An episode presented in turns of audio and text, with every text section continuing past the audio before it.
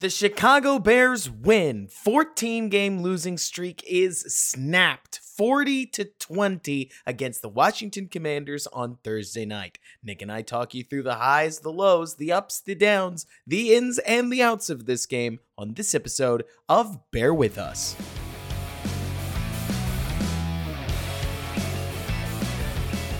What's going on, everybody? My name is Robert Schmitz, the editor in chief of Da Bears blog, here as always with Nick Whalen of Football Guys. And man, Nick, how does it feel to finally win a game almost a year after oh, the last win, I guess?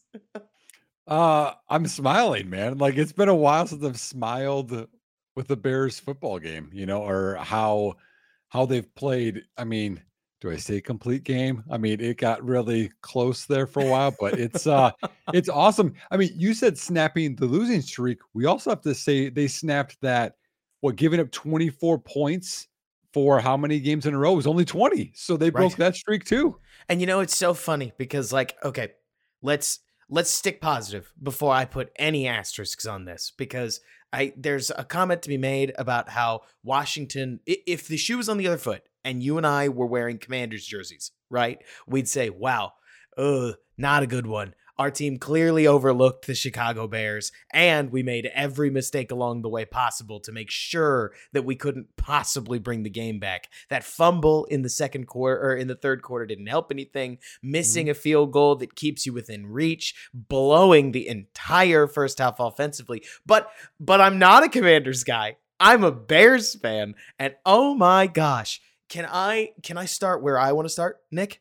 Yeah. The supporting cast. I know, I know. We'll get to talking about the NFL's current leader in touchdowns uh for like in Justin Fields, who currently leads the NFL in touchdowns. If uh-huh. you wanted to go there, week 5 asterisk and all that. But oh, we'll go there. The the receivers, they were running open all night long. Cole Kmet had a huge wiggle route. I don't know what you'd call it. I guess you'd call it like a crosser or a drag over the middle. But all the same, he gave that linebacker a shimmy before crossing his face on that mm-hmm. touchdown. Mm-hmm. And nobody's supposed to cross your face in defensive coverage. So nope. kudos to 85 for making his way there. DJ Moore obviously catches 230 yards. But maybe most importantly, the offensive line balled out. This is a defensive line loaded with stars. Like, mm-hmm. and, and, I was talking to a Commanders guy earlier. His name's Big Doug. He was a great interview. He talked about how the Washington defensive line hadn't gone off to the start that anybody in Washington wanted them to, but all the same, this is Daron Payne the guy that we were salivating over in free agency. This is Jonathan Allen, one of the best three techs in football. This is Montez Sweat, who at times was handing Darnell Wright his lunch back on a platter, but then Wright got back on top of him. And Chase Young, another target Bears fans have been going after for as long as I can remember. And they blitzed occasionally and a bunch of other things. This offensive line balled out in not just the pass game, but the run game too. I'm throwing a mm-hmm. lot at you, Nick, but you know what? Like there's a lot that we say about Getsy. There's a lot that we say about Fields. I, I have seen a lot of talk as all this Caleb Williams mess started really coming up that the Bears didn't have a positive enough environment to develop a quarterback with. And this to me looked like a quarterback very, very well supported. And I kind of just want to give like a little round of applause, right? Because we missed Darnell Mooney on a deep route. Darnell didn't come up with a catch that could have been PI. There were a couple others like Mooney's running open, Moore's running open. Kmet did his job. Offensive line was awesome. It, it was great to not have to see a quarterback do more than limit the bad plays while hitting some of the good ones today, which Fields did great at by the way. I would argue his best thing he did keep the ball out of harm's way and take the biggest disasters and undisaster them throughout this Bears game. But that's a big rant. Let me turn this back over to you. What did you think? well, well, the, the sentence of the biggest disasters and undisaster them is an interesting phrase, but uh, I get what you're saying. Um, yeah, I mean, I mean, there's, I mean, we won't go negative right away, but yeah, there's certainly um, some huge positives. And when you want to talk about you know, DJ Moore is, you know, dealing and Justin Fields is dealing. I think Luke Getsy has done well. I don't know that he's completely in his bag uh, because, like, I was thinking of multiple things like, okay, do this differently, do this differently. And we'll dive into that. But he's been much better. and especially in the first half of games, and even at the end there, right? Because I was begging for a play action on second down, and then they threw on third down, but still, like, you know, you're not going to be able to get it on third and short. You know what they're going to be doing. They have like eight or nine guys up there. So, um, yeah, a huge support to him. Again, more adversity on defense and offense. I mean, we lose three running backs, we right. lose an offensive lineman, which you know how I feel about him, but either okay, way, I don't come on, come on. Hurt. Let me make the joke so you don't have to, because I said this on Twitter at the time. That is one of the rare moments you will ever see an offensive line get better on accident because the Patrick injury forced Whitehair back to center, which immediately upgraded the center. Yes. And then any moment, because it was about half the game, that you had Teven Jenkins in at left guard, suddenly you had Borom, Jenkins, Whitehair, Davis, and Wright. The interior was on lock. The the exterior was good enough. Like that's that's an okay and offensive there, there's line. rushing lanes. There's Jonathan Allen not getting walking the offensive lineman back. I mean, it was, and then you know, Tyree Carter. Like, I'm not going to fault him. Jonathan Allen. I mean, that D line's a beast. Like, you got you were getting crushed, but like, I'm going to give you some. But so that and Cole Kmet had another nice game. You know, you mm-hmm. talked about that. I call it a jerk route. So you're coming across the middle and you give mm-hmm. a little mm-hmm. hesitation and you keep coming um, because they think you're going to do a Hank route, right? Or right. a spot right over the ball. And so they close, then you keep going. Um, but even like the defense, like literally band-aided secondary. Like everyone's injured. Stevenson can't get out of his own way for I mean, literally, if you were to bet any kind of money, like, hey, he'll he'll do a pass breakup or not PI, you to put money on it. How much money are you going to put on any pass his way? Man, I'll tell you what I think is so funny about Stevenson because I feel like everybody does that. There are a couple things in uh, football, Nick, that we always do, despite the fact that the data never says it's going to work, right? Like this is especially an off-season thing. People go, "Oh man, this rookie quarterback, I think he's about to lead that team to the division." That was Bryce Young with the Carolina Panthers for months after he got drafted. Yep. Yep. Despite the fact that rookie quarterbacks, and especially rookie quarterbacks with no weapons to throw to, historically struggle. And that's what makes CJ Stroud so outstanding. We also do this thing where we expect corners and tackles to be good out of the gate, and they are not. L- like, for instance, I would agree with you, Nick. Normally, I would be like, oh yeah, Tyreek had a rough one. Except there's a first round pick that had a way worse game on the other team. Emmanuel Forbes got dusted Benched. by DJ Moore. Benched. I mean, nigh on lost game in terms of truly, truly. So Fields finishes with what 282 yards. He didn't throw a pass at the end of the game, yep. did he? Yeah, 282. Yep. So DJ Moore caught 81 and a half percent of Justin Fields passing yards. Conceptualize that for a minute, Nick. Like yeah. it is one thing to it's one thing to say Fields played really well, and he did. Do not take anything away from him. Probably my favorite thing. Let's let's talk about this. So Luke Getsy, what's his official title? Is it is it play caller, Nick? It, it's a coordinator of the it's offense. Offensive coordinator. And I can't help but think one of the best things that Luke Getsy did was that come hell or high water, I don't know who did it, whether we want to give Andrew Janocko the credit, but I'm going to at this moment pat Luke Getsy and Justin Fields on the shoulder with both of my hands. Like envision, envision me in the middle, and I'm going to pat both of them on the shoulder with one hand each because against cover two zone, they just mutually agreed throw it to DJ Moore's outside shoulder and yep. more came through every single time. What did this mean? This meant we got the ball out. This meant that mm-hmm. against zone, we had a place to go. We hit Kmet on a deeper curl route against a separate zone earlier in the game. We mm-hmm. had answers against the coverages that we yes. knew were coming. And that's all I wanted to see. Mm-hmm. after mm-hmm. it seemed as if similar coverages flustered the Bears last week against Denver. This looks like a quarterback. In all season. Let's just say all season, all season. frustrated them. Honestly, all season. This looked like a quarterback and an offense that had an answer It may not be the answer the entire season, but having an answer looks so much better, doesn't it, than holding onto the ball for five and a half seconds and charging and- into and- your offensive line. and his eyes were pretty good, I Mhm. thought. And when, you know, I think he held on the ball a little longer in the second half when things got tight, but he still made it work. As you said, what did you call it before? Un Uh, taking the disaster plays and undisastering them. undisastering, you know. So here here's some fun stats and then I'll get into some of that stuff that you were you were talking about. So the Athletic put this out and I retweeted it. Justin Fields when targeting DJ Moore this season Yeah.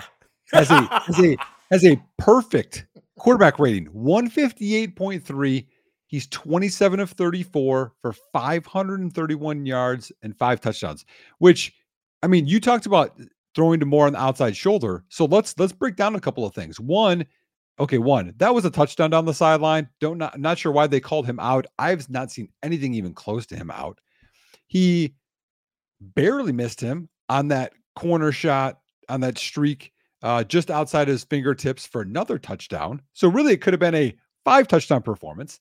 And the touchdown at the end, people are going to be like, "Wow, that was really lucky." It wasn't lucky.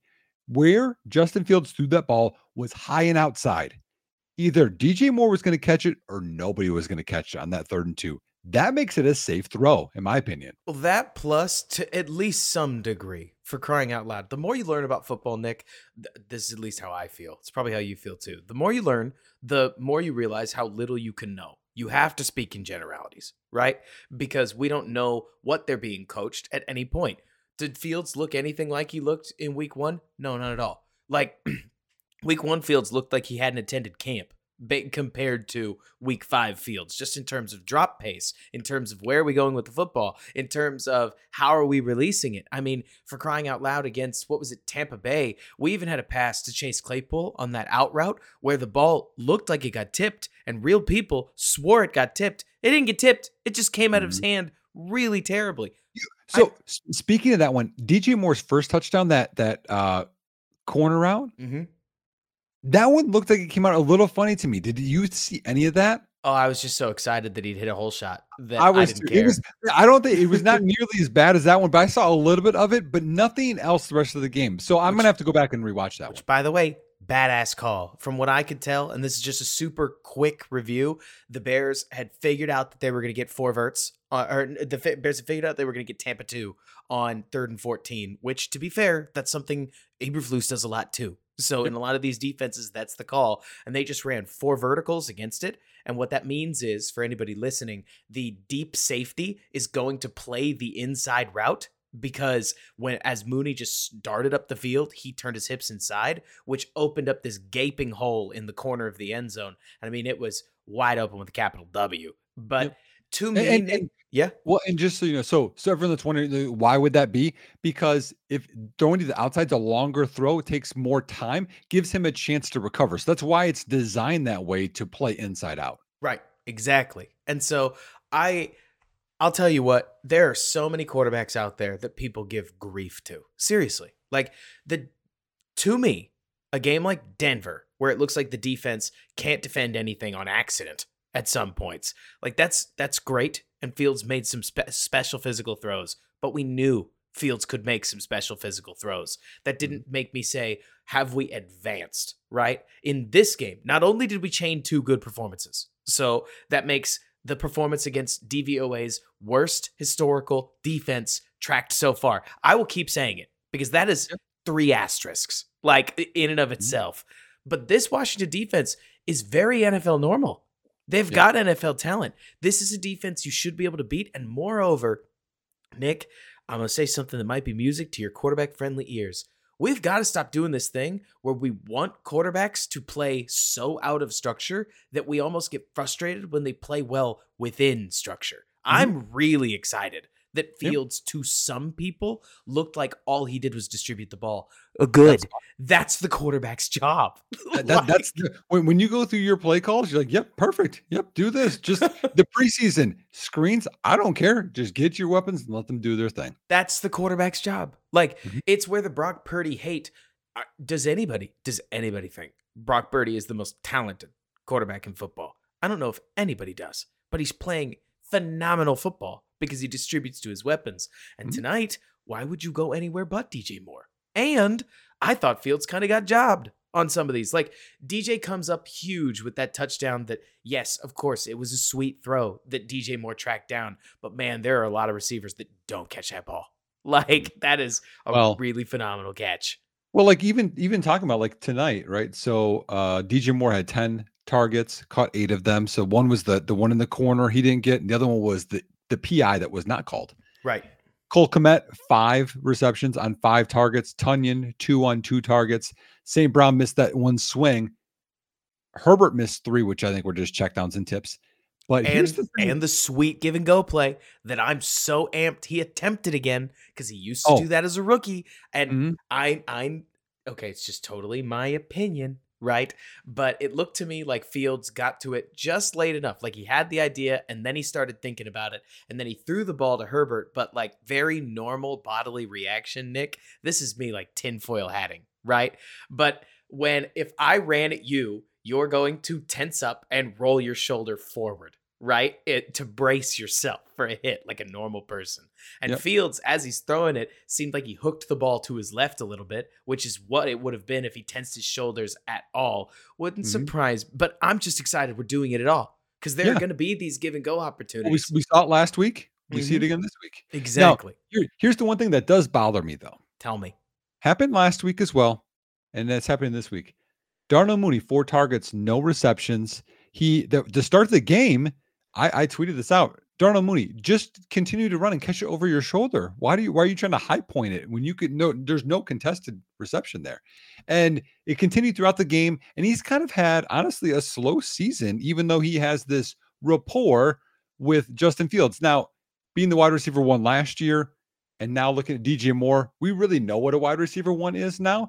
So I get that part. You're not going to get as many targets, but we're missing some chemistry pieces here with Mooney. We're missing some chemistry pieces. I personally thought Mooney got jobbed. I'm not a refs guy. I'm normally a like the what the refs are what they are. They're practically like a force of nature. Sometimes you're gonna get a call like the sometimes you'll get a call like the gosh, there was at least one that went the Bears' way. I know there's at least one. Well, there's two of them with Stevenson. One, he he tried to turn and they they flagged and then they called off. Another one was to Logan Thomas, which he did interfere and they didn't Right. call. Right. So sometimes you're gonna get a call, and other Mhm. times I thought Mooney got the equivalent of like punch in the face. Like that's to me, that's plain Jane DPI in the end zone. But Yep. whatever. I mean, sometimes you don't get the break, right? Yep. It did feel like on that deep over, Fields just didn't connect with Mooney. That's a tough throw. You're not gonna get it every on it. time I think The- air would have helped. If if Mooney didn't turn or, or Mooney's actually done this a lot. It seems like when Mooney makes blatant contact with the DB and then he gets spun around, he doesn't resume his route. I don't know why. I don't know what he sees, but that's just a common thing. Either way, he and Fields didn't connect, and that's fine. But it's more to say, Nick, that to me, it sure feels like taking Claypool out has meant that the Bears have simplified the offense within their passing concepts because now they're not doing this song and dance that a lot of teams with a lot of receivers do, where they say, okay, well, on this play, Curtis Samuel is going to be our wide receiver one. And on this play, Jahan Dotson is going to be our wide receiver one. And on this play, Terry McLaurin's going to be our wide receiver one. They go, nope, it's DJ or it's Mooney, wide number one and number two. Maybe Well, we'll like- throw in like Washington. sometimes. Wa- Washington, it's like, what are you doing? Like, like when you needed some stuff, Terry McLaurin's not in the game. I'm like, why? Why? I, I joked He had to about this. I'm like, Byron right? Pringle revenge game. Like, why is he out there and not Terry McLaurin? Right? He had to be hurt, didn't he? Like, I mean, I don't know. I mean, it, it seemed like they're overthinking it, but that might be the case. I mean, he was in it the last drive. Right. Well, the last then nothing- drive, because a hurt football player is not going to be denied at that point. Like, I want, I Let's say the he's- stats. what? I want the stats. Um, but so yeah, so that, that's that's certainly one thing. I mean, I again, I think we've we've talked about this. I'm I'm pro Claypool. I would love for him to come back, Sure. and and and resurrect this thing. Like that would be great because I think he can help the team. Because as we saw, Tyler Scott didn't get any targets. St. Brown, I'm not sure if you saw this by the way. St. Brown was on the field as a gunner on a punt that he didn't do anything. Like he got shoved and like almost like pancaked like 20 yards down the field. And I'm like, that that's when that's when uh I think it was Jameson Crowder had like a 15 yard return and like no one was around him. I was like, this is this is pathetic. So so so that that's right there. Um, do you want to talk about the running back injuries, or you want to talk about defense, or or do you want to hear Justin Fields' passing game pace this year? Well, first of all, all three of those are great conversations. The number one that I really want to just I want to hit the nail one more time about the offensive line because hmm. there's it it is just the easiest thing. It is so there's this joke I saw on Twitter the other day that made me laugh. Maybe it'll make you laugh too. Where they said there's nothing funnier than going around to every fan's forum posts, Twitter fan base, etc., and finding that it turns out 25 out of the 32 NFL fan bases every single year are convinced that their offensive line is the absolute worst in football. And yeah, I've heard that one. Yeah. Made me laugh because it's totally true. I mean, if your offense is the 24th best in football, the Bears coming into this game were the 10th best pass blocking offensive line in football per PFF. And I bet they'll get better after this game. Like, this offensive line is playing about as good as you can ask. Near better. Near Week one was terrible. Ask. Week one was terrible, and then it's it's slowly gone up. Totally. But a game like this against that defensive line, like mm-hmm. that puts you in great spirits going to Minnesota and then oh, Las Minnesota. Vegas after that. Like mm-hmm. we're talking about a defensive line. To me, the best thing that this offensive line is doing, not to get distracted, uh, is picking up blitzes. When you throw extra rushers at Chicago, it's not bothering Chicago right now, which is actually to whether it's Getsy, Chris Morgan, I don't know who to pat on the back right now, but it's to somebody's credit. And yeah. we'll probably give a little bit of credit to Justin Fields because right. he's quarterback calling the pass, bro. Like, and yep. so we saw this against Tampa, honestly, where every time Tampa blitzed, more often than not, it, it worked out against them. And we saw it tonight on the occasional Washington blitz, but I really can't say enough about the rushing lanes that the Bears started to open tonight. Easily their best rushing game of the year, I think. And it sucks that the run running backs got hurt like they did, but oh. from the perspective of getting a strong, let's call it evaluation on Justin Fields, this is the kind of game that should things go south, and uh, hopefully they don't. Honestly, this rules. Keep keep me on this high, right? This is great. But if things do go south, Nick, we can go point back to this Commanders game and say, no, these guys can play. Like we we can see that this offensive line can play a little bit. You know mm-hmm. what I mean? Well, well, and I think it's only going to get better. Like we talked sure. about, Nate Nate Davis back and close to what Nate Davis was previously is a huge upgrade. Teven Jenkins back and not having Lucas Patrick and Cody Whitehair, who honestly Whitehair has been terrible too, is a huge bonus. So you were talking about the run game. So here's and again, this is just an easy way to look at it. It's not anything super analytical, but yards per carry. Herbert was 7.6. Fields was 5.2. That includes all those sneaks and those like running dives that he had, which take away a lot. And Roschon Johnson was 6.3. So that's, I mean, in Blasingame, not a running back, but yeah, 3.3. But combined, that's a really good rushing team. There was one thing I wanted to kind of talk about in terms of just how conservative we got in the second half offensively. I have our total yards in the first half at 307 and our total yards in the second half at 139. Yeah. Yeah. I mean, right now it's so funny because the Bears offense feels like they are living off of DJ Moore yards after the catch because we just literally haven't seen it from anybody else. Like yep. DJ Moore is the only guy on the Bears right now that is capable of shedding a tackle and running for five yards, and then he runs for 30 like on some of these balls. he, he, he look he just looks like a cheat code. You know what I mean? Like you have that you put in that cheat code, you're playing your video game, or for the old school guys that know Tecmo Super Bowl, it's like having playing with Bo Jackson. You're like, oh, cool. I'm just gonna give it to Bo and just run through everybody. Yes. Like he's just playing at a confidence in a different level, but also you can see Fields throwing his way has this confidence in this different level too, which is also a big bonus. The other guy that I think is playing with some confidence is Cole Kmet. I think he's playing well. Cole Kmet's playing well. I mean, I th- it's always funky when we talk about Cole Kmet, right? Because what did he do tonight? Right? Did he did he catch a contested catch? Mm, no, probably not. Did he separate in man coverage? Zone coverage. Eh, yeah, right. And that's not me trying to dunk on the guy. It's again, it's that whole like, is he doing anything we didn't think he could already do?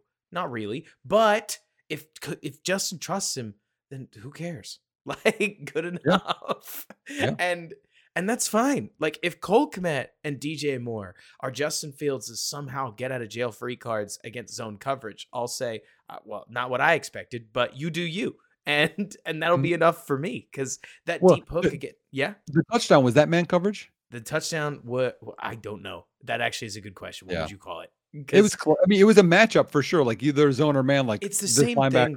I ran into trouble with this on Twitter just the other day, where I said that the Bear, or that Denver was playing man coverage the entire first half. A lot of people could argue that they were playing forms of match coverage the first Right. half, but to me, there's a point where it's like, okay, but but that's kind of ends up the same place. Yep. Uh, but so within that, did I don't know, but all the same, all the same, like the weapons are producing where we thought they should, right? Mhm. And that's so awesome. That's Mhm. great. Yeah. Yeah. Um. So what do you Yeah, think about Roschon's injury? uh, that sucks. It was I'm- on I'm the thinking- obvious play, right? Yep. It, it- was the huge collision play. Yeah, I think. and I like, massive collision. Yeah. And and actually thinking of concussions, I was like, is Fields going to get one after he got suplexed on his head? I, you know, it's so funny you say that. I have never seen Fields run with the strength that he did, uh, that he ran on that second and six, where he only got three yards. But I mean, he went straight into the linebacker. He even put like the ball into the linebacker's helmet and held on to it. And it took a second tackler to bring him down. I complain Mhm. a lot at times, maybe too much, about how I don't love it when the quarterback run game just exposes your quarterback to a blatant hit. But Mhm. like that didn't look like Justin Fields. Rookie Justin Fields, that's an instant fumble. Second year Justin Fields, I I still think he gets whacked, but that stalemate, man. Like if we lost a little speed but we gained a little power, you can figure that out because that's much more the Jalen Hurts flavor. Well, you you look at yeah, and you look at the uh the sneaks, right? The the the tush pushes, whatever you want to call them. Finally, He was running with power away. on those too, and now we're converting those, and that's we a weird thought. We talked about this against Green Bay when you didn't do that and say. messed up. Can we can we go back to that a little bit because there is an element of this that's like, why the frick did this take so long? Yep. Like, why th- this is this isn't exactly the offense that I think you and I ideated in the offseason, but it's damn close. Oh, it's getting way closer. Yeah, way closer. and plus, like even tonight though, there's still some things with that where I'm like, Tyler Scott's the guy you want pushing. Like you don't want to put Khari Blasingame there. Like what are we doing? You know. But but even even despite that, he was running with a lot more conviction, and I don't know if that was him being a leader, knowing that I need to run with conviction because all we have is a fullback. The only one I question with him, right? uh, The rest of the game too, he had other good runs. Even I loved loved him running at the end of the first half and getting down to run the clock down to the four. Such a smart move. Like thinking of that on the run was awesome. The only one I question is when he had the design run to the right, had a reverse field. You had Mooney had the guy and Moore had the other guy. I thought he could have got way more yards or potentially take it, and he decides to just go down. I was like, uh, I don't I don't blame him for trying to make a play there. Anytime somebody reverses field. So it's totally just my perspective from draft film. But when you watch a bunch of draft film, you see guys pull that stuff off, right?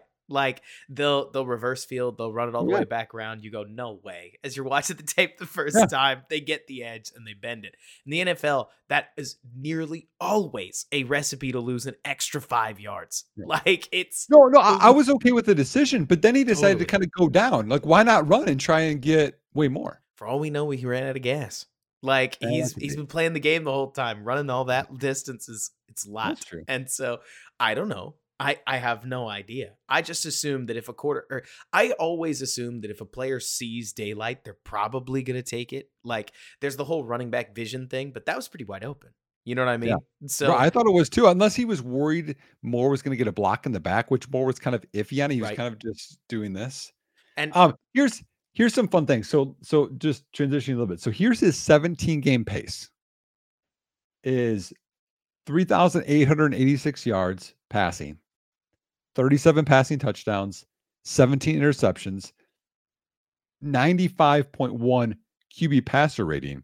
And over the last two games, He has a 67.1 completion percentage, 617 yards, 9.6 yards per attempt, eight touchdowns, and one pick with a 131 passer rating. And that's including tonight, ton of throwaways and batted balls that like really just like I mean, in in in theory, I get that they count, but like he's not real. I mean, those are just those suck, you know. And that's the thing, right? So first of all, it's hilarious how much one game can change things because I actually don't ask me why. Uh, For some reason, enough people tweeted his uh, four game projection that I cannot believe I can tell you this, but I actually have it memorized. Where Ooh. the the four game projection after last week was 3690 as opposed to 38-86. So we're up another 200 yards. It was 29 passing touchdowns as opposed to 37, it was 21 interceptions as opposed to 17. so we're decidedly trending in the right direction. And Mhm. I mean, there's a point where God forbid, God forbid, like already you're talking 30 freaking 7 passing touchdowns. Like you get to that point and you may you may rattle the cage for a certain well you probably have to win at least 6 7 games to honestly have a shot at MVP. Like just to make it so clear what I'm gang- angling towards. But all the same, it's a hell of a season. Now, we're Mhm. 2 games into the good trend after Yep. 3 games of the bad trend. So, we got to give it a little bit of time. And frankly, just pointing it out because I'm a scarred, scarred Bears fan, Nick. If he does ball out against Vikings and then balls out against the Raiders, I would still like to see him ball out at least a little bit against the the what the meat grinder schedule that you, we yeah. get after that. But like, it's not gonna be that difficult. Like, fingers crossed, I don't embarrass myself saying this. It's not gonna be that difficult to ball out against Detroit if you showed that you can be consistent against some of these other defenses. They're Mhm. not all the cream of the crop, but the Bears No. don't really. I mean, if I'm seeing it correctly, the Bears don't really have that like creme de la creme defense on their schedule, right? Like so nearly let's- their entire schedule is. I don't want to say they're all soft defensively, but Well, by we- and we large, we- we, we got one heavy hitter. So let, I'll go through it quickly. Um, and then I have I have some more positivity to kind of talk and through. we haven't gotten to the defense yet, but we'll get Right, there. exactly. Yeah. So we are home against Minnesota, terrible defense. Terrible. Home defense. against the Raiders, bad defense. Yeah, at- right. Chargers, terrible defense. Yep. At Saints, I would say solid I to think good. that's a really good defense. Their offense sucks, and Right. especially if if Carr like the AC joint sprain worsens worsens, but that's a whole Yeah. separate discussion. and then um home against the Panthers, which I would say just middle of the road. Their at offense, Detroit- their offense takes juice out of their defense, man. Yeah, like that's one of those like, what's the opposite of complementary football? Like vampiric football. Like their Yeah. offense is so bad. Well, Well, kind of used to be Chicago, right? You Oh, had this great yeah. defense, and the offense couldn't keep them off the field. right. Um, then at Detroit, at Minnesota, home against Detroit, and then here's the here's the good one at Cleveland, oh yeah. and then Arizona, Atlanta, and then at the end of the year against Green Bay. And I am not saying Fields has to play great in all of those. I'm not even saying necessarily that Fields has to play like, I don't know, like really good in all of those. But I'll tell you what, Nick, just pointing it out, okay? If Chicago gets the number one overall pick, the decision might nearly be written in the stars. Fields would probably have to throw for 4,000 yards. And even then, it's still a conversation just Mhm. off of the rookie contract clock. But man, Nick, it won't take much for the Bears to end up with, if Fields goes off, the number three pick from Carolina and the number 11 pick from themselves. And at that point, Fields versus QB3, completely separate discussion. Well, well, this this is this is what we talked about too. Is like if he becomes like the Justin Herbert, right? Like terrible defense, you're not winning a ton of games. You know, maybe you make the playoffs, maybe you don't, but but you put up crazy good numbers. It changes the narrative, and I think that's what you're leading into. Right. And so either way, it's gotta we gotta keep it up a little bit, right? But but once you start putting some of these games on tape, so like you gotta remember that for anybody listening to this point, the hardest thing about the talking about Mitch Trubisky, just going all the way back, because this is the comparison that everybody keeps making. Okay. So I'm I'm really not afraid to talk about like let's let's compare Justin, let's compare Mitch. Everybody can see that Justin has a higher ceiling we have nearly never gotten there. Like we we haven't really even gotten close. We got the rookie version of him against the Pittsburgh or against the Pittsburgh Steelers, and two years later, people were still bringing it up after week one, week two. I was bringing it up. I think we were bringing it up. Of just like, where is that guy? And Yeah. we're getting closer. Like Well, Denver. well this, this, this is these, these are his best two games, maybe in his career. You could argue maybe Miami last year, best two games of his career back to back now. And I think it's so funny because I would argue that this game, I mean, it had phenomenal results, but like, hear me out, everybody. I thought Fields was as close as you'll get to the game manager version of Fields that still flashed the arm. There are Yep. a lot of games that a lot of really good quarterbacks play just like this. The all every year, every year, Patrick Mahomes is going to have a game where he doesn't really have to do much, but th- his team makes plays around him and somebody else gets all the credit. Brock Purdy, he's going to have these games. Lamar Jackson, he's going to have these games. It is normal to have a game where you run a healthy offense and the, the rest of your teammates lift up your statistics because that's what good quarterbacking is. But the big problem we had with Fields compared to Mitch was that Mitch had a Pro Bowl. Doesn't matter if he was the sixth alternate. He had a Pro Bowl. Mitch had a playoff appearance. Doesn't matter Yep. if it was the defense that brought him there. He had a playoff appearance. two, two, I believe, right? Did he have two Uh, of them? Well, technically, when we were in like 2019, the second Right. one hadn't happened yet. But you're totally right. Exactly. So Fields, this is his sixth win.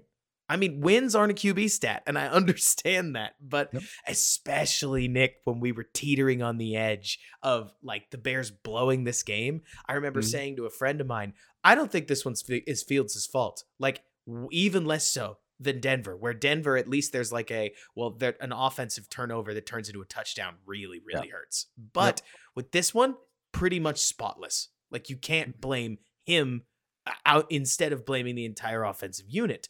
So if he's the quarterback of a team that blows this game twice, like especially in back to back weeks, what do you say? And then he's not. He's the quarterback that throws a strike. It could have just been a first down. Who cares? The fact that Yep. it turned into a touchdown is neat. But if you told me that he finished that day with 244, uh, like 240 ish, some odd yards, like three scores, 50 on the ground, thumbs up, man. Yeah. Like, Yep. Really strong Thursday night performance. Look at what Joe Burrow's doing. Like, look at what Derek Carr does half these weeks, right? Like, Yeah, and, and this is and it's it's prime time in front of everybody. This was a this is an interesting tweet that I I put out September 29th, and I keep bringing it up because I like to pat myself on the back. So, and I don't know if I brought this up on the pod yet, but I did some research and I said Justin Fields might just be a slow starter in the NFL. right. And his rookie year, his worst two quarterback passing rating games were weeks two and three. The second year, two of his three worst games were weeks two and three. I'm like, what if his second and third games against Tampa Bay and Kansas City were his worst two games of this season? And now he's starting to crush it. So it, it literally is possible. Maybe he's just a slow starter. I mean, it could be. And again, we're two games into the other direction, but sue us. That's all we have to work off of. Right. And especially since I would argue that Fields just played the hardest defense that between Denver, Washington, Vegas, and Minnesota, that's the hardest defense he's going to get over the next couple games. Now, it doesn't mean that he's going to throw for 400 yards to next weekend. Like that would be it'd be great, but I doubt it, right? But it's just looking at the picture as clearly as we can, I guess, Nick, and being like, no, this was good. And Yep. it was holistically good. And things get tough. We've talked about this in the er, preseason, but things get tough with the rookie quarterback contract because this is next year would be Fields' year four. And Mm. you better be ready to push for a championship. And how do you navigate potentially firing the head coach? I mean, look, let me ask you this. Do you still want to fire Matt Eberflus? Yes. So how do we navigate this? Right? Because Because he's not, he's, I don't think he's a solution. The defense isn't a solution. no, I don't. I completely agree with you. I honestly think that just to segue into the defense a little bit, that Sam Howell is just a roller coaster. Like, Can, can, can I tell you one other offensive thing yeah, first? give it to me. Give it to me. So, so DJ Moore 17 game pace. Oh, it's thi- crazy. So, so it's crazy, but there's one thing that makes it even more crazy. Okay. So 92 receptions, 1,805 yards, 17 touchdowns. So that right there, insane, right? Right. But but players that put up numbers like that have 150, 160, 180 targets. DJ Moore's on pace for 116 targets. Like, like that is stupid. Like that's like that would be the most efficient season in history by like a mile. So we need to get him more targets. You know, you almost make it sound, uh, Nick, like DJ Moore is in fact on the level of Stefon Diggs, is in fact on the level of AJ Brown. Like mm. maybe not mm. literally, because that's the thing, man. Because there are so many people that want to look at a guy like Stefon Diggs, who's just this route technician, beautiful separator. And they look at him and they say, wow, he rules. Because they've seen that archetype win. That's AB right? That's uh, so many receivers throughout history. And then what's the other archetype people love? The huge dude that's yep. pretty good at running routes. Yep. Mike AJ Evans, Brown. physical dominator. Yeah, Mike e- or like Mike Evans. People keep wanting to tell each other that that's Justin Jefferson, even though Justin's kind of his own guy, right? Yeah. DJ Moore is the Deebo model, and everybody underrates the wide receiver that's secretly a running back, right? The guy who is just untackleable when it comes to the way DBs try to hit him because he's what like it's the one time that I can actually say with legitimate confidence, Nick, and I mean this, being somewhat shorter is a legit positive when it comes to your oh, wide yeah. receiver contact balance because yep. you're just so And when yep. you drop your hips, you like we've saw it tonight twice. You'll put your arms on him, and when he spins around, you just fly off. Like DJ Moore roots himself in the ground and makes these run after catch plays that we were dreaming of him making with mm-hmm. Fields. This rules. Like that that kind of pace is insane and it's the kind of pace forgive me because this isn't what I think anybody would expect that makes me say, yeah, you pair that guy with Marvin Harrison, you're done. Like it, you got you're done at receiver. You're fine. You're done. It's over. And you're you're good at receiver for another 3 years, whatever that looks like, whoever's throwing the ball. And yep. I don't know, things uh, let, let's talk real fast just really quickly about the quarterback thing, right?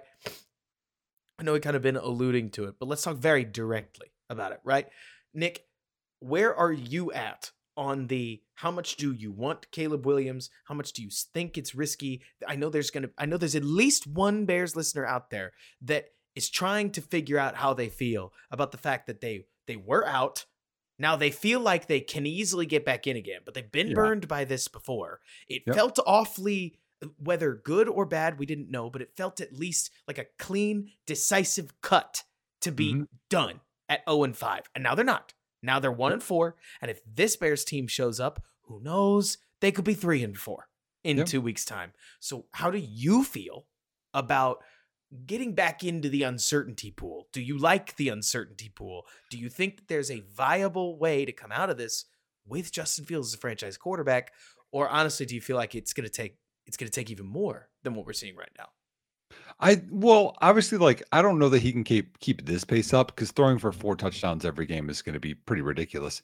But, um, okay, Caleb Williams is amazing. Like I mean, me and you, we we we do film. I've done college prospects for a long time. He's amazing. His talent level. There's probably five quarterbacks right now that I can name that I would take over him. So this isn't just like a Justin Fields thing. This is like I have um I would take him over CJ Stroud. Yeah. And CJ Stroud is balling right now. But mm-hmm. like he's not at that level. And you see, I mean, you know, Mahomes, Allen, um, Herbert. I still take Herbert over him. Like, like there's a few, and then I would take Williams. So that's where I'm at with that.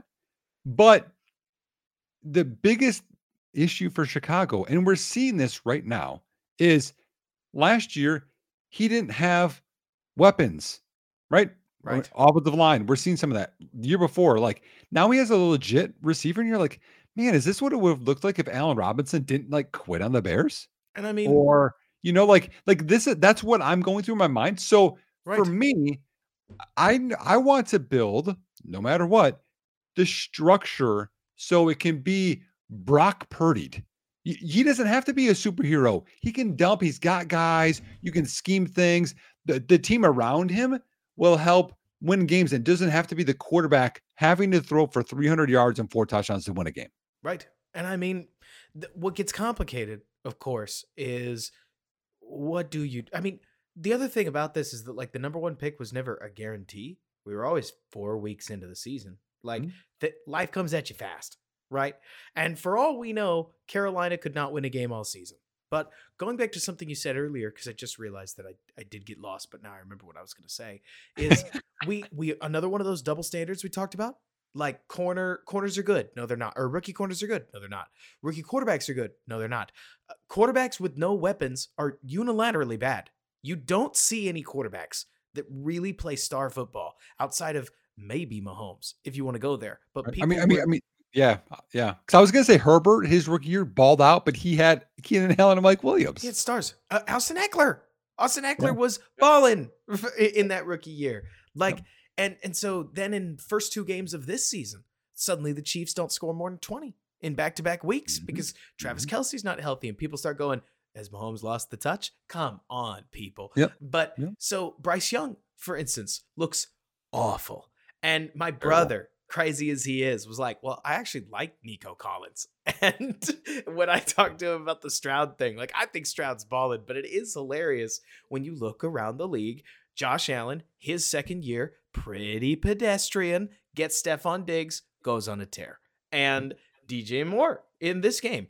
I mean, this was no doubt in my mind, because this is, we have to do, especially as we Bears fans heal whatever that looks like from our quarterback scars, we have to be able to have games where we go, DJ Moore did that. And kudos to Justin Fields for giving DJ Moore the opportunity to do that. Yeah, But yeah. DJ Moore's first star of the game, so to speak. And Mhm. and that's fine because we do we are in this place where we're going to hyper criticize Fields for everything, right? Mhm. Assuming that every other quarterback in the NFL does things super great every time.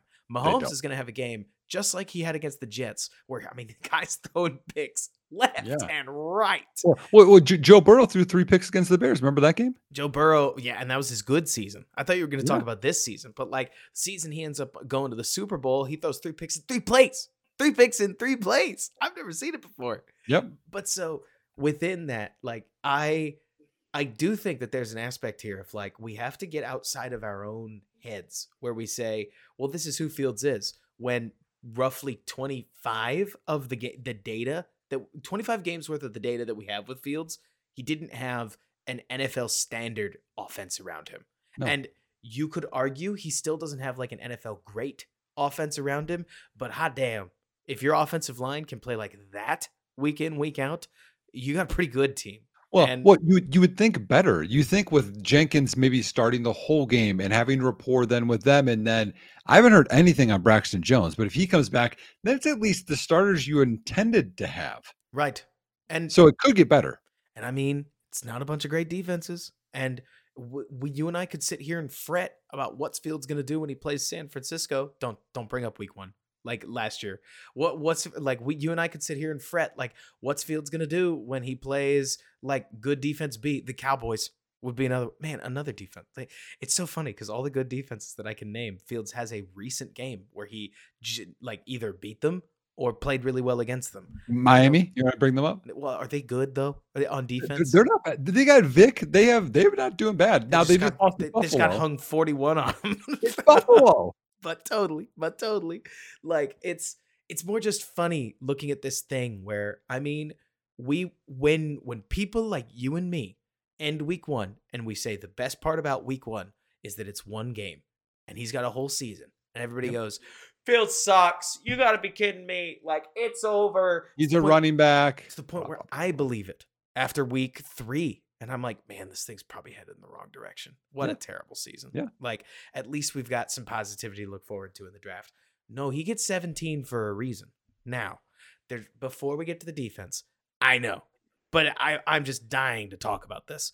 How do you navigate a, a season where you potentially fire Eberflus while Justin Fields still potentially proves he's the answer? Like, if Eberflus goes on to continue giving up 25 in nearly every game, but uh, beyond our wildest expectations, Fields pulls wins out anyways in some Yeah. of these games. do you do you still fire the guy who's now in his second year? Yes. I mean, I mean, because Maybe not you. Does George McCaskey still fire the guy? he's not in charge. George is in charge. I mean, Ma- Marty Schottenheimer got fired after winning 13 or 14 regular season games. You know, I mean, guys can get moved on from Ray Rhodes got fired from Green Bay after he was what eight and eight or nine and seven one year. Like, like there's times when it's like, hey, this just isn't working, regardless of what the outcome is. Or sometimes you hang with a guy because you're like, you know what, I see it working, even though we're not winning games. But right now, none of those things are going together. Eberflus on a night when it wasn't warm was sweating bullets. The second, I was like, "Oh my gosh, someone please make a play! I need to win a game." Like uh, you saw it, right? Oh yeah. I mean, honestly, I thought they were totally going to lose. Like Yeah. this this team has a real problem where when it rains, man, it pours. And it we saw it against Denver in the most obvious fashion where it's almost like the team's looking up at the scoreboard wondering when they're going to lose, where they go, "Gee, for a game where we're supposed to lose, we're up by an awful lot, huh? Hope nothing goes wrong." And and then obviously you invite disaster. I mean, obviously we still hate I, I assume i'm going to rope you in on this we still hate a lot of the third down defense we still don't love a lot of their edge rushers andrew billings made a huge play to open the game on that Gosh, third and inches where he He's just made multiple plays. I'm like, I love that guy. what a guy right number Yeah. 97 Well, you know what? The the the one thing is like he's really good at disrupting and getting in there and you know run stuffing and whatever. He made the tackles Mhm. tonight because that was one of the things he didn't finish the tackles. He actually made the tackles, which he gets coffee tonight because he was closing Yeah. You- like you, know, you know one thing though, th- and this is just like at the end of the game, like we're you know we're teeing off and we're getting the sacks, which is just odd for us. And then Rasheem Green got one. I was like, man, Rasheem Green even got a sack tonight. Like this is like what is going on? Oh, it was the Twilight Zone. Yeah. Like the whole game, especially that first half, was like literally Nick. I'm not even playing. You go back, you listen to our pregame pod, and somebody comes in and uh in an unfortunate accident, they somehow see a Bears jersey and they think it's the commanders for the entire game. So therefore they they have interpreted the game with the jerseys flipped. It would have been equally believable. Oh yeah, Like a game where the Bears offense gets stuck in the mud immediately and Howell just walks up and down the field against some terrible Bears corners, lofting deep ball after deep ball. I, I would have figured. you know what I yeah, mean? yeah. What, Now, now, if we're talking about some some hope here, okay, because there's there's some more negative. We'll talk about the Bears defense. There's so much of it to do. If we want to talk about a little bit of hope, we have we have extended break here till we play the Vikings, which again we talked about that extra time really favors teams to win the next game. I think it gives it's like 58%, right? And it's at and they're at home. There's a good chance Jaylon Johnson is back. and they need him. Eddie Jackson is back. Probably need him too. I haven't heard anything. It's possible Kyler Gordon is back. Your intended secondary could be starting by next week, which was monumental because it's. I mean, I knew who they were because just because we do this, but it's just like, who are those guys that are out there right now? Like, and and also Sam Howell, who always throws to the right, by the way, which I noticed this. I don't know if you noticed it. Like he always always throws to the right just keep throwing the five yard hitch or five yard out, man. They're bailing. Jaylon Jones isn't going to make a play. Seriously. I mean, it, he looked like because Eddie Jackson came out. I'm shocked. I am shocked. The Bears won a game where their safety, who was not playing, walked out and said, "Yeah, you know, I mean, we're just gonna try to shift things up on the back end because Sam Howell's not really too good at reading defenses." And I was like, "What? You said Yeah. that like out Shots loud?" fired. Shots fired. like it shots fired, but that's like that bulletin board material. I feel like teams have a horrible record when they give the when they give their opponent bulletin board material, but that's totally anecdotal. And so Oh, forgive me. It's almost midnight. Can't you tell? Uh, Yeah. but so, yeah. So, so, so by, by the way, just because I was curious, because Right. he ended up with like some numbers, but garbage time too. Howell threw the ball 51 times.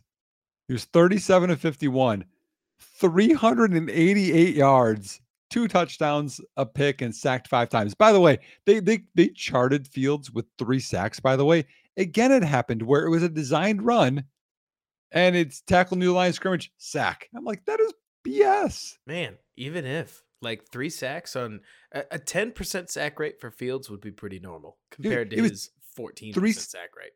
Three sacks for nine yards only. Yeah, I mean it's not bad, especially Yeah. since against this defensive line. It, it's so funny. You looked at the game plan. It felt as if the game plan was to stretch wide receivers deep and take deep shots. If they're there, great. If they're not, then you either have your zone answer or you just throw it away. And How how, how many? You're right. How many? I'm just curious if you if you looked, but how many rushing yards do you think Brian Robinson had this game? oh man, I thought you were going to tell me Fields. I knew that. Uh, Brian Robinson, did he have one? He has 10 yards on six carries. Damn, that is awful. That's the thing, though. You and I talked about this. The Bears defense, kind of spicy against the run, have Yeah. been all season long. The Mhm. only runner that I watched legitimately gash them was it wasn't Pacheco. It wasn't uh it wasn't even AJ Dillon. It's Aaron Jones. And I don't know why Aaron Jones didn't get Well, the ball more in that J-. Jaleel McLaughlin, or last week too. He, no, no one could tackle that guy. Nobody could tackle him, but like, especially in a game like that that was so up and back, I couldn't help but feel like Aaron Jones was the guy where you were teed up to stop him, and you still didn't. Whereas with Yeah, no- McLaughlin, no, you're right. especially that. at that point, he was he was eating up rushing yards in a game where they were down two scores. Eh, I would have let anybody eat up rushing yards there. So, so let, let's get into something that's negative on the defense. Yeah, let's. Can they tackle? Well, and they're all, okay, all of them, and then Tremaine Edmunds.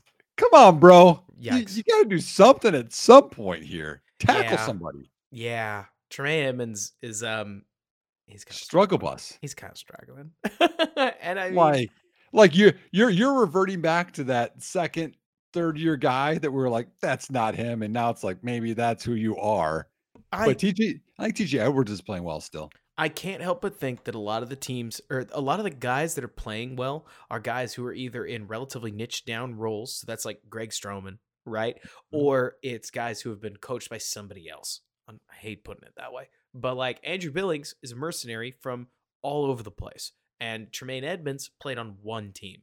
TJ Edwards is a UDFA who's with one of the best coaching staffs ever. You can tell Tremaine Edmunds is the one who played a specific role in a different defense Yeah, somewhere yeah. else. May not be adapting like we would have hoped he would. well De- Demarcus Walker played again well again tonight I thought Right. And I mean, kudos to him. I really expected 72. Good old Charles Leno to be a little bit more of a lockup guy, but Yeah. the Bears got hit, or the Bears got theirs, and Sam held onto the ball forever for most of the game. he did. Forever. Like it's one of those where you knew he was going to, but man. and then, and then some and then they end up with five sacks they should have had eight or nine they oh couldn't Oh tackle goodness. him he looked like was Ben ridiculous. Roethlisberger for a minute. I there. know. And and here's one thing, okay? I know I know I've been critical of Flus and whatnot, you know. I gotta give him this. It didn't, it didn't always work. He dialed up some blitzes. It's like, what what is this blitz? Like I saw I saw the linebackers mugged up and then they faked going Finally. back and then came. I was like, Finally, yes.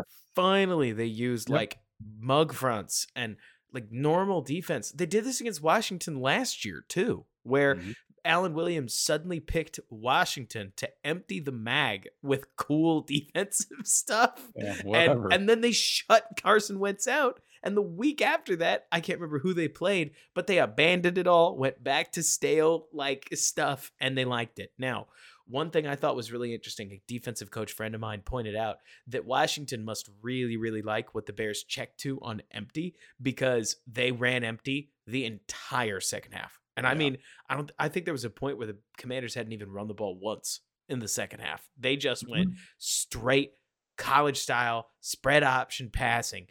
That, that's what I wanted Chicago to do. As when they, you don't have a running back and you're like, uh, how's this going to go? Spread them out. You can even, I don't care. You can put Tonyan or Lewis attach him, and you want to have like basically six O linemen, whatever. Like, but go empty, make them declare, right, and then pick your matchup. Totally. And for whatever reason, I mean, I think it could be easily like it could be anything from comfort to this or that. Like Fields isn't all the way there yet. And that's fine. Because if we could we we talked about this way back in the the week 2 post-game pod where one of the most frustrating parts about watching Fields in that game was that there were times where read 1 was open and we didn't throw the ball. And it was like, Yeah. what are we doing? Like Mhm. you maybe I want a quarterback that can get to read four because sometimes I can be, you know, I can basically fall in love with backup quarterbacks. To be completely honest with you, like you have no idea how in on Nick Foles I was. I mean, the guy won some crazy games in Chicago. That's not a conversation we're getting into. Well, and and the Super Bowl. oh yeah, I obviously everybody knows about the Super Bowl, but I'm even saying the Chicago tenure wasn't as bad as some people make it out to be. But the point is, the point is, if Fields can, Oh, oh, now you got me going down that. Remember that Atlanta comeback? oh my gosh, not just the Atlanta comeback. The one I always point to is in the middle of a dead loss season with nothing going right. Uh, Fields or what was it, Foles and wide receiver one Damiere Byrd like went into Seattle and Oh, ripped yeah, the Seahawks right. hearts out. Wasn't there like snow too? snow. It took the third and 14, like post up to Jimmy Graham. Then you had to hit the two point conversion to like. for, oh my gosh, this is you. You know, there's like three listeners right now. They're like, "Oh, I remember that game," and everyone's like, "I I blocked that part of my memory A out." lot of lot of Bears quarterbacks have come in and looked like Trevor Siemian. Let me just put it that way. Where they came Yep. in, they played one game, it was freaking terrible. Cordell Whereas Stewart.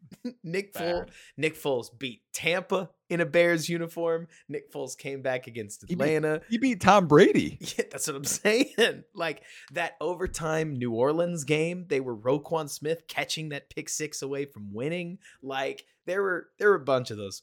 That's a separate conversation. With Fields, to go back to it, like if we can hit a point where we can run double slant, and if Fields doesn't like it, because did you see this? We ran double slant. Fields didn't throw it. I I wouldn't be surprised if it was open, like Right. uh, Oh. Tom Brady open. But Luke Getsy had figured out that they're going to follow the guy. And so if you run double slant and they leave, roll out and take the yards. And that was a like 12 yard run. And Yep. we ran it on time. That is a run within structure. That's Yep. using Justin Fields in a way that plays to his strengths. And I mean, going back to talking about, I'm not saying Fields is Russell Wilson because this looked similar, but not exactly the same as like some of those old Russell Wilson games. But Nick, Russ didn't develop as a passer until like year four, year five. Like Yeah. the let Russ cook era came later.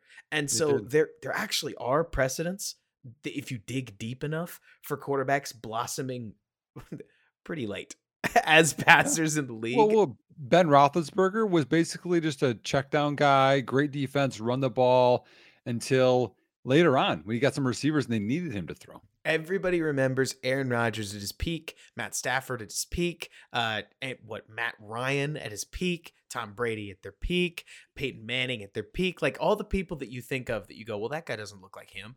Yeah, partially because we always hold him up to the standard of a nine-year NFL vet.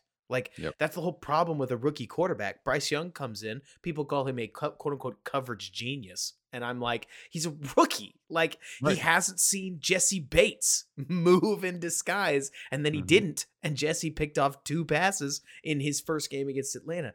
The point being that if you and I, Nick, see not just like sustained high level play, like the statistics over the last two weeks, totally there.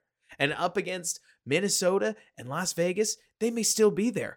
But we actually had pretty decent statistics against Green Bay, too, right? Yep. Like statistics can lie to you. Where in that game he had 215, a couple rushing yards, I think two touchdowns and a pick. But anybody who watched the game would not say that that's exactly what they saw on tape. Yep. Right? Yep.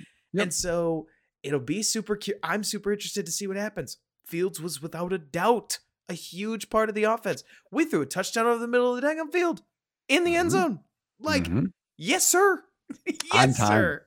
on time yeah and it's and so here's here's where it goes right now because like I, I mentioned this before but like now with tevin back i mean i feel way better about the run game which will blend together everything and with the dbs they i mean they're gonna have 10 days they'll be back at least two of them should be back because if not they would have went on ir so to me i think like they were close and they'll be back now when you start looking at some of these games like minnesota the raiders obviously the panthers I mean, maybe Saints. I mean, heck, maybe Chargers. Who knows?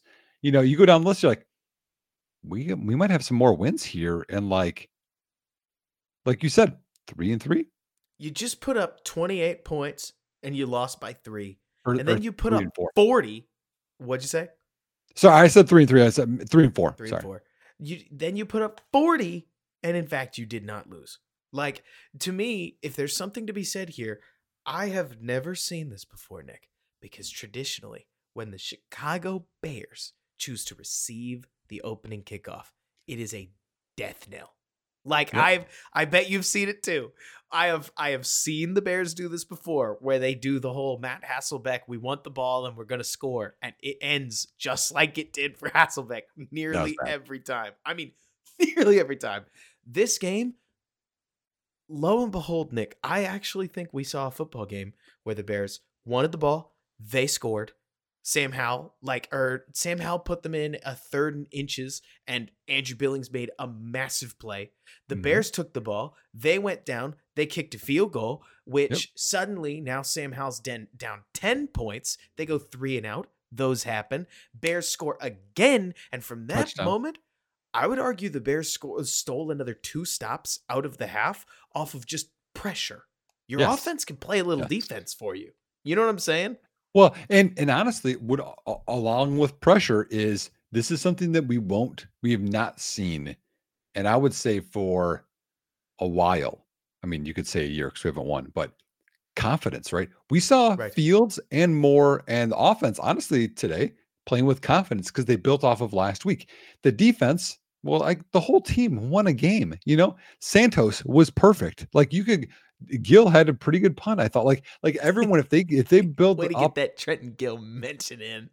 hunters are people too. So you want to like keep building confidence. Like we've just been like just beat down, Alan Williams stuff, Chase Claypool stuff. You lose to Green Bay to start the year, like all this negative. Now you start getting some positive. You don't know what can come from that, you know. And this Right. could this be a 2022 Lions story? As long as you have the quarterback that's, and I'm going to say it, special, you don't know what could happen. I mean, you and you don't, right? And it's awesome that we saw this. I think quarterbacks come in all kinds of different flavors, and if there's anything that Fields, I'm gonna be really interested to see what happens when Fields eventually faces a defense like the Chargers, and the Chargers are bad, so that may not be the best Yeah. example here, right? But a too high base defense, and this was a too high base defense. Somehow the Bears still got people running wide open left and right, and I'm a Mhm. scrub. And while I love the all 22, I am a sucker for wanting to know what happened on every play. I'm the guy who still looks at Twitter, even though Brad Biggs is going to beat me to it. Because you know what? If he's going to tweet that DJ Moore's about to score a touchdown, yeah, I want to know before it happens. So, like that's that's who I am. So I, I did don't not watch this with Prime Vision. I'll probably go back and see if I can find the Prime Vision broadcast just for a quick look at the all 22 because I don't know how you feel, Nick.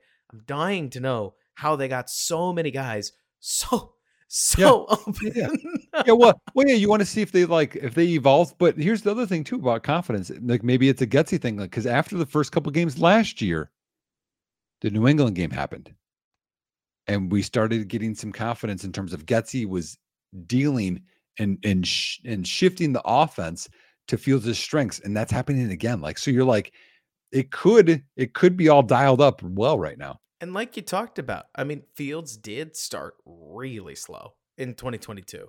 We had Mhm. some hard conversations around that Texans game because it was terrible. There's Yep. no changing that it was terrible. We just put the pieces back together afterwards.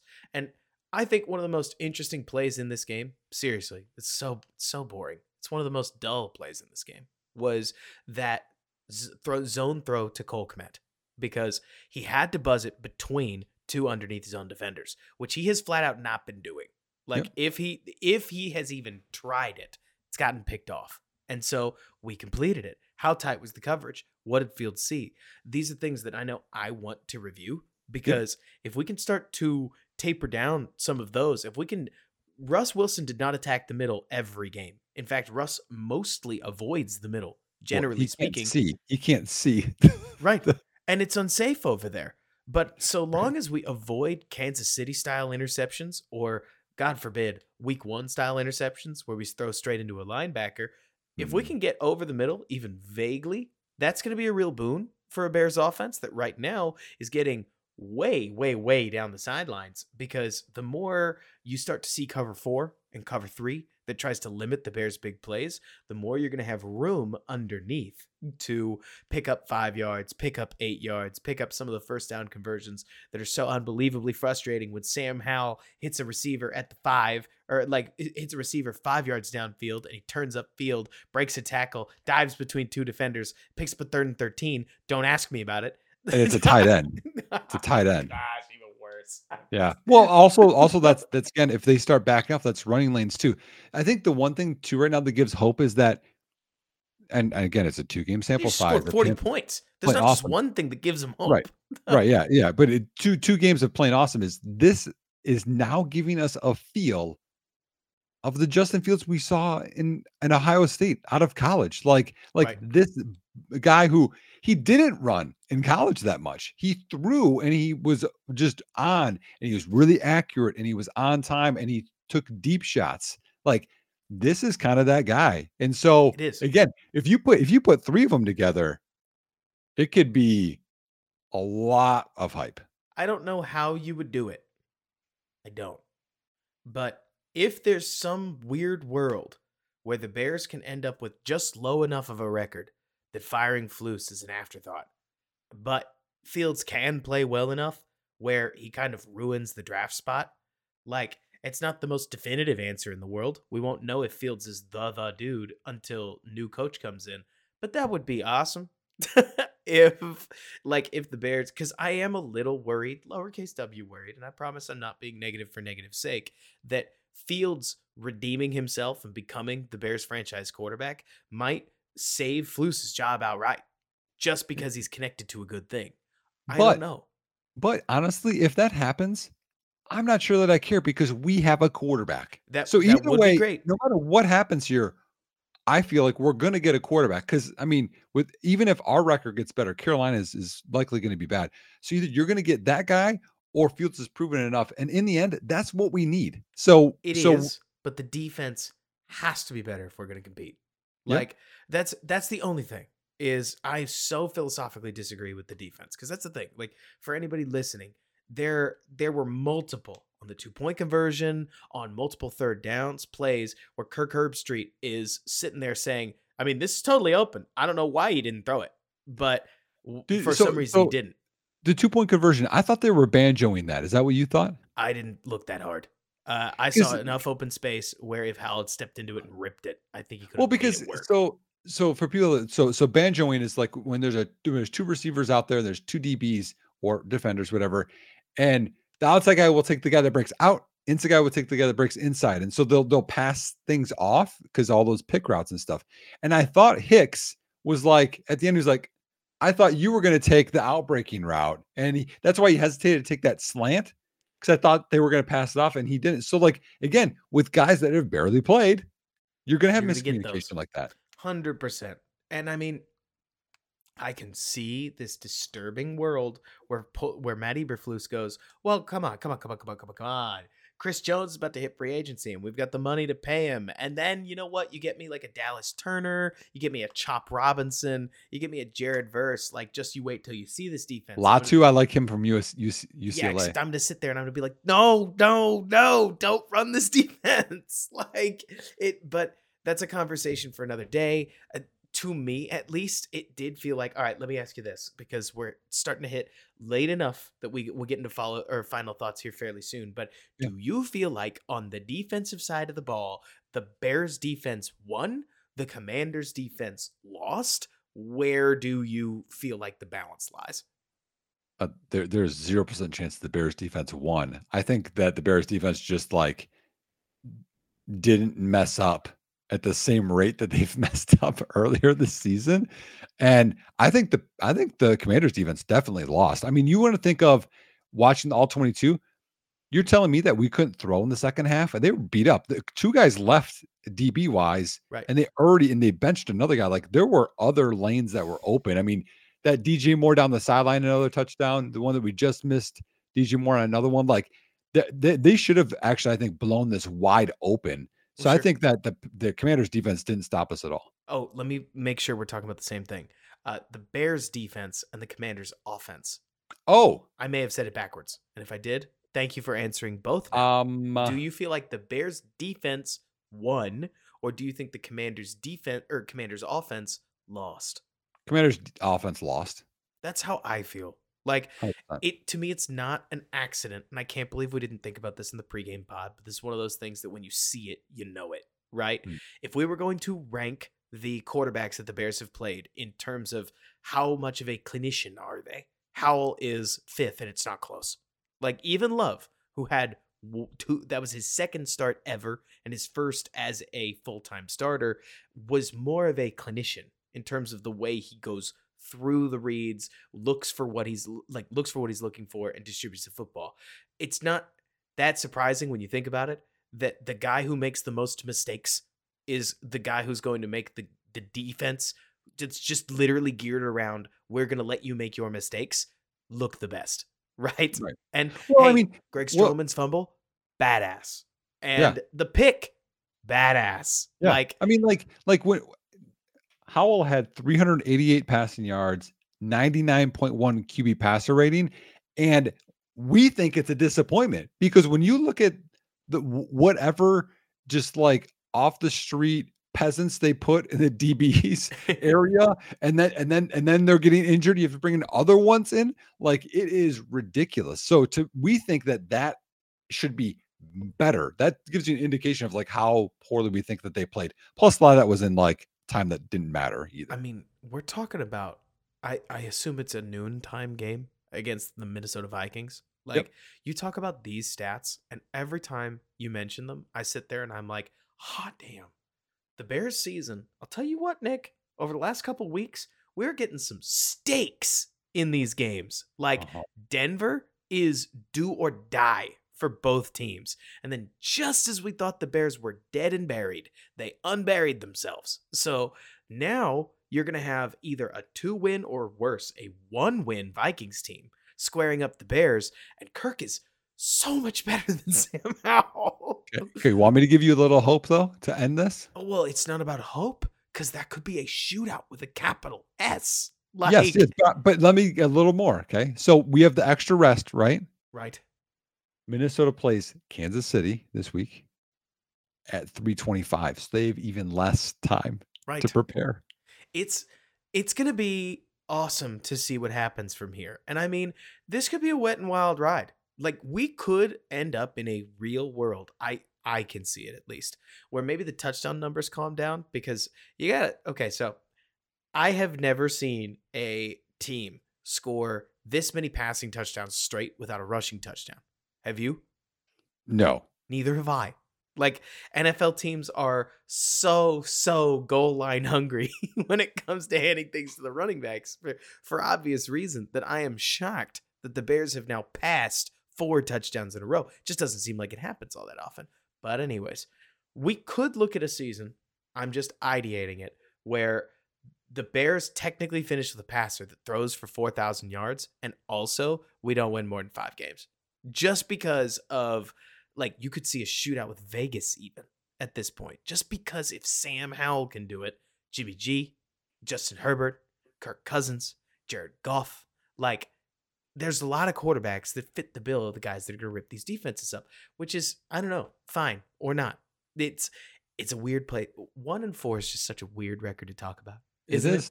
It is. It is. And and but plus like this is kind of like the best one and four that you can beat because your your young quarterback is balling. Right. And it's like like if they like oh they lucked out because they had like five turnovers and it was a field goal game and then one by field goal you'd be like eh. And that's you the other thing, man. Somebody out. maybe, maybe there's another world. And if it happens, we'll revisit this and go, ah, damn. right? But maybe there's a world where Field starts to make a habit of this outside rip to DJ Moore, and then it gets pick six in some big game, and we go, Yeah. oh, hell. Uh, could. But tonight, none of these throws were turnover, turnover worthy. Like, at least from what I saw, nothing was risky within the way the Bears played it. Now, were there moments where uh, one of my favorite plays, by the way, as I'll consider this my final thought, Fields has been a mess of a quarterback. I lo- we all love him, but when you go look at any advanced metric, his negative plays are way too negative, and they've been way too negative. Like the positives were always there. It was never a question of can he do the good thing. It was always a question of when will he stop doing the bad thing. Kansas City practically buried Fields about as and I don't even want to know the stats that they didn't include when they said Fields over four seconds compared to Mahomes over four seconds. Yep. 128 dropbacks for Justin Fields, two touchdowns, 42% sacks. And it was like, oh my God, that is Yep, so yep. many sacks. Moving on. This game, I thought Fields did an exceptional job of staying out of trouble.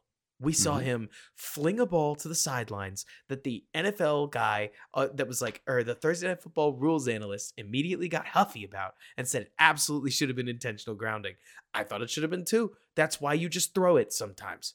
Because worst case scenario, okay, they're going to mark it at the sack, but they didn't. And the Bears scored on that drive, if memory serves. They needed every yard. And so I loved the play that was way too high, but Fields tipped the snap to himself, ran forward, and picked up a first down. Like, I loved the plays where he just got out of the pocket and threw the ball away. Like, Fields did a great job in this game of not making things worse for himself. So, the moments where he fanned on accuracy, the moments where he didn't quite get the throw where he wanted them to, the moments where the referee didn't reward him, it became the offense's problem. Fields has had a habit to to pivot off of where I'm going of making himself look like the best player on the team because to be honest, he can kind of struggle sometimes at letting everybody else have their due. His play style being so like sack focused and hold the ball forever and mm-hmm. run around a lot and don't throw it until anybody's open can become very like if Fields isn't on, the whole offense is off. And Yes. in this Yep. game, my favorite thing about it, Fields didn't look all the way on, but he didn't have to. He No, did the things no. that he needed to do. He, he was like he was glue at times. right. He was, He was like keeping it together because like there was the one drive when it was like we took over at like the 50 Mhm. after the fumble. And it was like false start, hold, bad snap. He had to throw away a couple. It's like what what is this crap? Exactly. But you didn't see what we saw last week. You didn't see a crippling turnover that became a defensive touchdown. You didn't see what we saw a lot of last year, which was Fields going hero mode and hero mode backfiring eventually. Mhm. We saw a clean game. And then on third and two, we saw Luke Getsy trust Justin Fields, put the game away with your arm, and DJ Moore rewarded a perfectly fine throw. We don't need to make the throw more than it is. Like, do you remember those old Madden copies where if you threw a screen pass, the announcer would read 62 like the the game would clearly read that you threw a 62 yard touchdown pass and so the Oh, yeah. announcer's line about that screen pass would be like what an unbelievable throw did you see Yep. the touch on this like yep. that kind of thing is about a screen pass like fields didn't have fields had plenty of throws that were bangers but his his teammates are going to be a bigger story in this one Mhm. and that's okay in fact i would argue that's what we've needed to see because Sure. Field, fields the superstar we've seen that one but Mhm. to play quarterback in this league, you have to be able, like an MLB pitcher, to pitch around your fastball. You have to be able to go up there and deliver quality start when your stuff isn't all the way working. Fields Yep. barely managed at above 50% completion percentage, but we still threw over 200 yards, three touchdowns, and most importantly, never gave Washington any anything on offense that would have helped them get back into the game themselves. Mhm. That leaves me very excited and very curious to see what happens against a Minnesota team that is notorious for taking guys out of coverage with the blitz. So, if this offensive line brings their A game, man, and like the Bears pick up some blitzes, I mean, there could there could be back to back to back weeks of fireworks. But Yep. I don't want to get too Mhm. far ahead of myself. So, so in terms of like, I have I have two different things for like my final thoughts. Um, I'm I'm a little not as long winded as you, so it probably won't take as long. Well, thank you. But so so here's um here's kind of what I want to, I guess, in terms of a team. The second half started the worst way possible. Three minutes into the second half, they scored eight points, the touchdown and the two point conversion.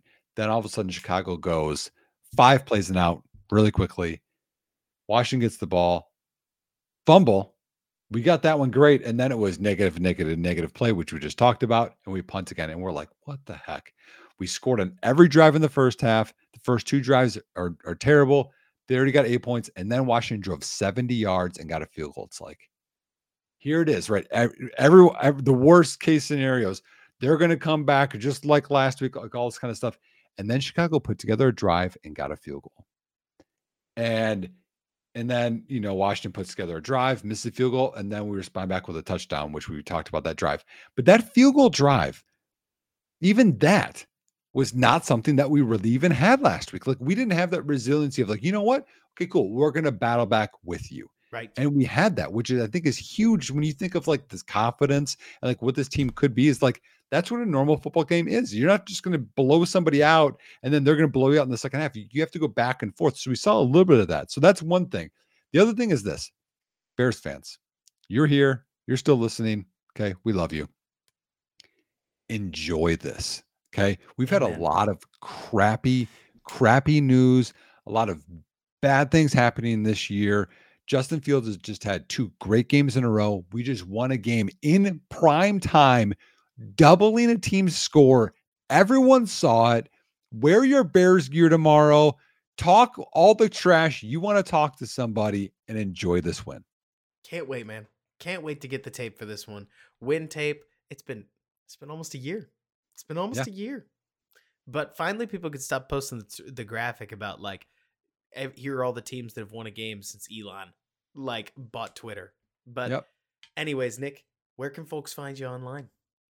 Uh, honestly, just on Twitter, let's just have fun on Twitter. So at, at underscore Nick Whalen on Twitter. I won't even advertise any of my DFS stuff. Just get me on there and let's put up some fun field stats back and forth and interact with me. I'd let's love it. Let's have fun. You can find me on Twitter at Robert K. Schmitz, on YouTube at Robert Schmitz, on the Bears blog every day, where tomorrow, well, I guess now it's today, uh, we'll have I'll have some post game thoughts up and then and then I will sleep. But until next time, Bears fans, thank you so much for hanging out with us. Rate us on whatever podcast app you're uh, you're on. We had eight last I saw from Spotify. Let's get those numbers up. Let's get some five star ratings and do send us DMs or not about where we can improve the podcast or comment on YouTube. We're reading those too. So mm-hmm. until next time, thank you so much for listening.